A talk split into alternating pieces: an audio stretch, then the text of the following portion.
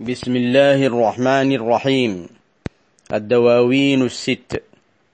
لفضيلة مولانا وشيخنا شيخ الإسلام الشيخ إبراهيم ابن الحاج عبد الله الكولخي رضي الله عنه.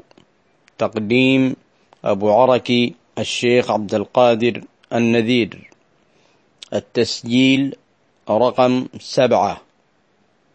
صفحة خمسة عشر من نسخة الديوان الذي نقرأ منه حرف القاف.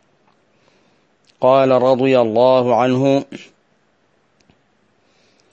جميع شؤون الخلق من شأن فيلقي فعيني وكلكالي وطرسي ولقلقي. قلامي ونقسي قد خدمت لذكره. بذكر رسول الله أعلو وأرتقي. جليل جميل خلقه ذكر ربه. بشير نذير رب صدق مصدق. خليلا يمر بي على حضرة الثنا مقضي لبانات الفؤاد الممزق. ألا ليت شعري كيف عهدي عنده؟ فإن له عندي لعهد موثق حلفت له بالذات إني أحبه ودادا صفيا فهو نهجي ومودعي. فإنك محراب الوجود ووجهها. وإنك باب الوصل للمتحقق. وإنك ختم الأنبياء فلا يرى. نبي بعيد المصطفى القرم فيلقي. مسيلمة الكذاب حاول كونه شريكا له في الأمر محضة مشدق. وربي يحق الحق يبطل ضده ولو ساء نور الحق أهل تزندق. فقد جد في تحقيق دعواه جهده.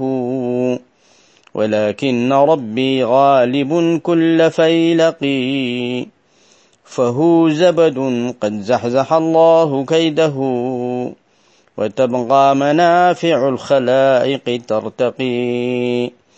وإن قريشا كذبوه وقاتلوه فمزق سيف الحق أهل تفسقي أباد جموعا كذبوه وحاربوا.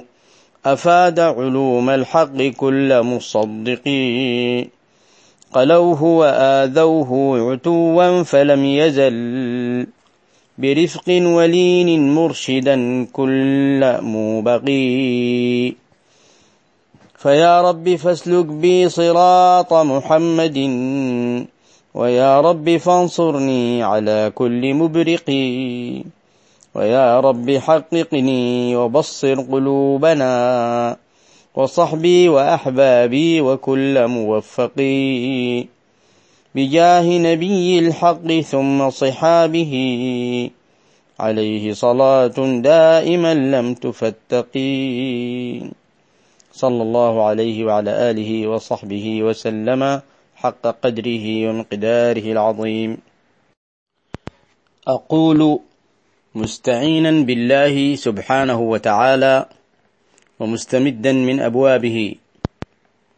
قال الشيخ رضي الله عنه جميع شؤون الخلق من شأن فيلق. جميع الشؤون الشؤون التي أرادها الله عز وجل لخلقه كل يوم هو في شأن. هذه الشؤون من شأن فيلق. والمعني به هنا النبي صلى الله عليه وعلى آله وصحبه وسلم. الفيلق كما قال آه، الشارح في هامش الديوان الفصيح البالغ الغاية في الفصاحة. وأقول أيضا في القاموس الأمر العجب يعني جميع شؤون الخلق من شأن فيلق أي من شأن صاحب الأمر العجب. صلى الله عليه وعلى آله وصحبه وسلم الذي قال الله عز وجل في شأنه وما أرسلناك إلا رحمة للعالمين فالعالمون هذه لم تترك ذرة من شؤون الخلق التي ذكرها الشيخ رضي الله تعالى عنه هنا وهي كما قال الشيخ مصطفى البكري في قصيدته المشهورة التي يتوجه فيها إلى المولى عز وجل متوسلا بالنبي صلى الله عليه وسلم قال تلك الأبيات ما أرسل الرحمن أو يرسل من رحمة تصعد أو تنزل في ملكوت الله أو ملكه من كل ما يختص أو يشمل إلا وطاه المصطفى عبده نبيه مختاره المرسل واسطة فيها وأصل لها يعلم هذا كل من يعقل. يعلم هذا كل من يعقل. ولذا وهذا هو الذي دلت عليه الأدلة وهو معتقد أهل الحق جميعا. ثم قال الشيخ رضي الله تعالى عنه فعيني وكلكالي وطرسي ولقلقي قلامي ونقسي قد خدمت لذكره. يعني كلي أنا خادم له صلى الله عليه وسلم ولذكره.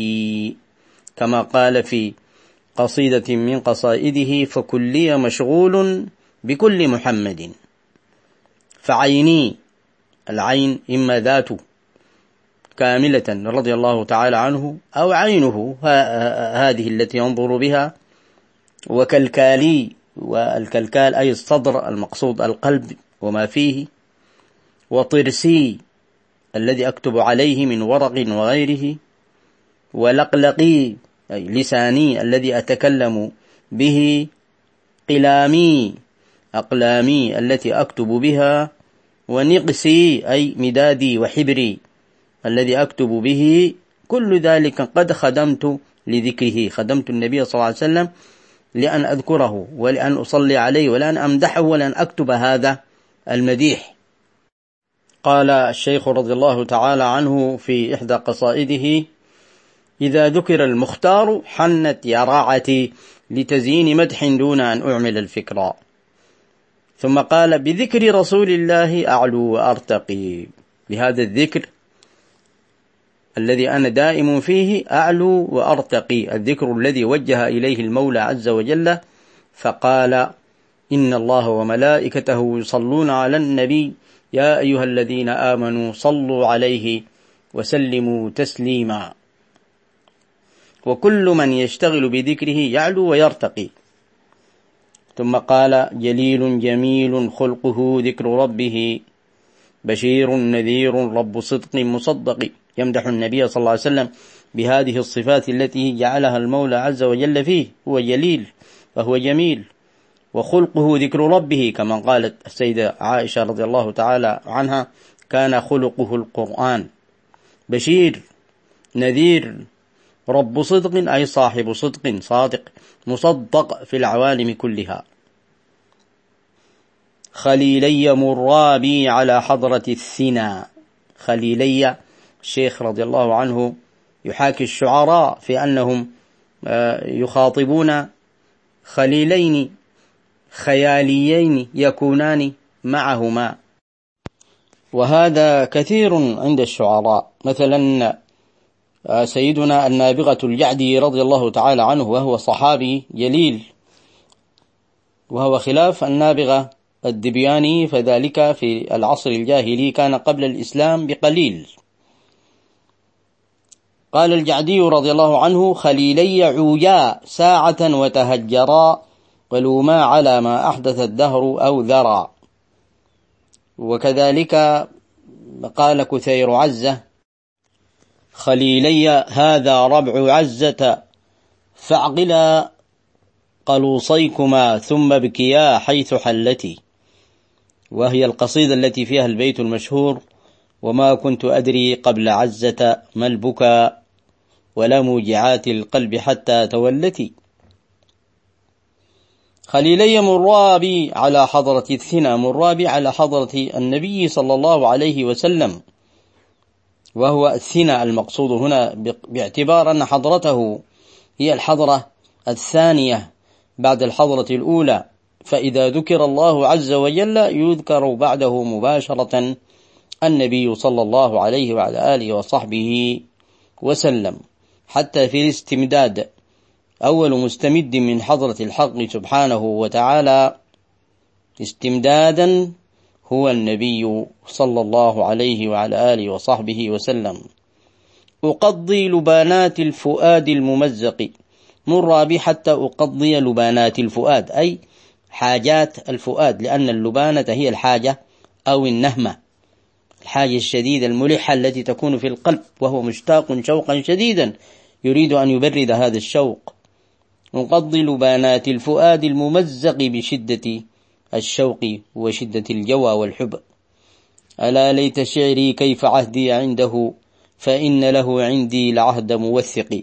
ألا ليت شعري وهي أيضا عبارة نداء يستخدمها الشعراء كثيرا. وقيل معناها ليتني أعرف أو ليتني أعلم أو هي راجعة إلى الشعور. ألا ليت شعري كيف عهدي عنده؟ كيف عهدي عند النبي صلى الله عليه وعلى آله وصحبه وسلم وذكري عنده؟ فإن له عندي العهد موثق عهدي معه. عهد موثق أنا موثق عهدي معه صادق فيه.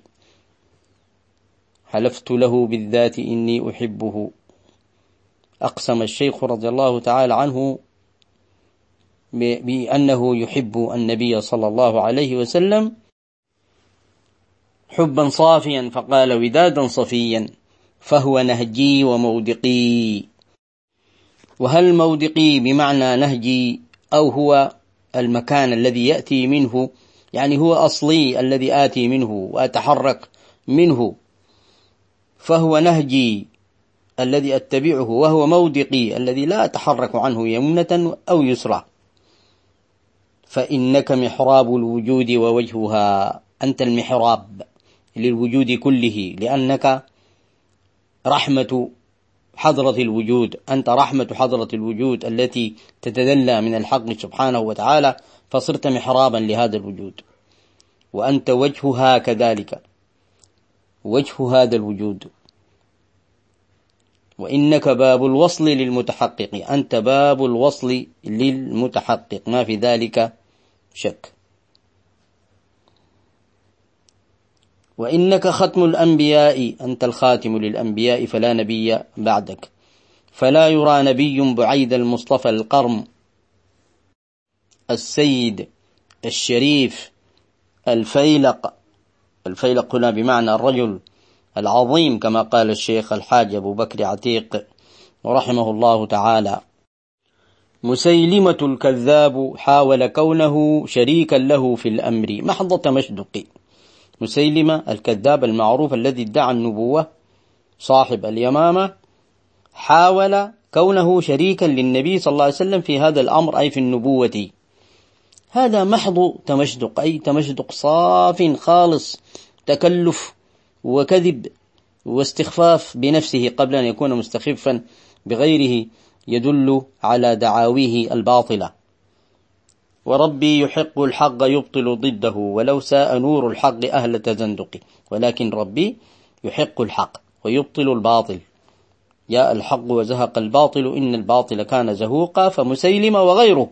من الذين ادعوا النبوة بعد النبي صلى الله عليه وسلم فهم باطل زاهق.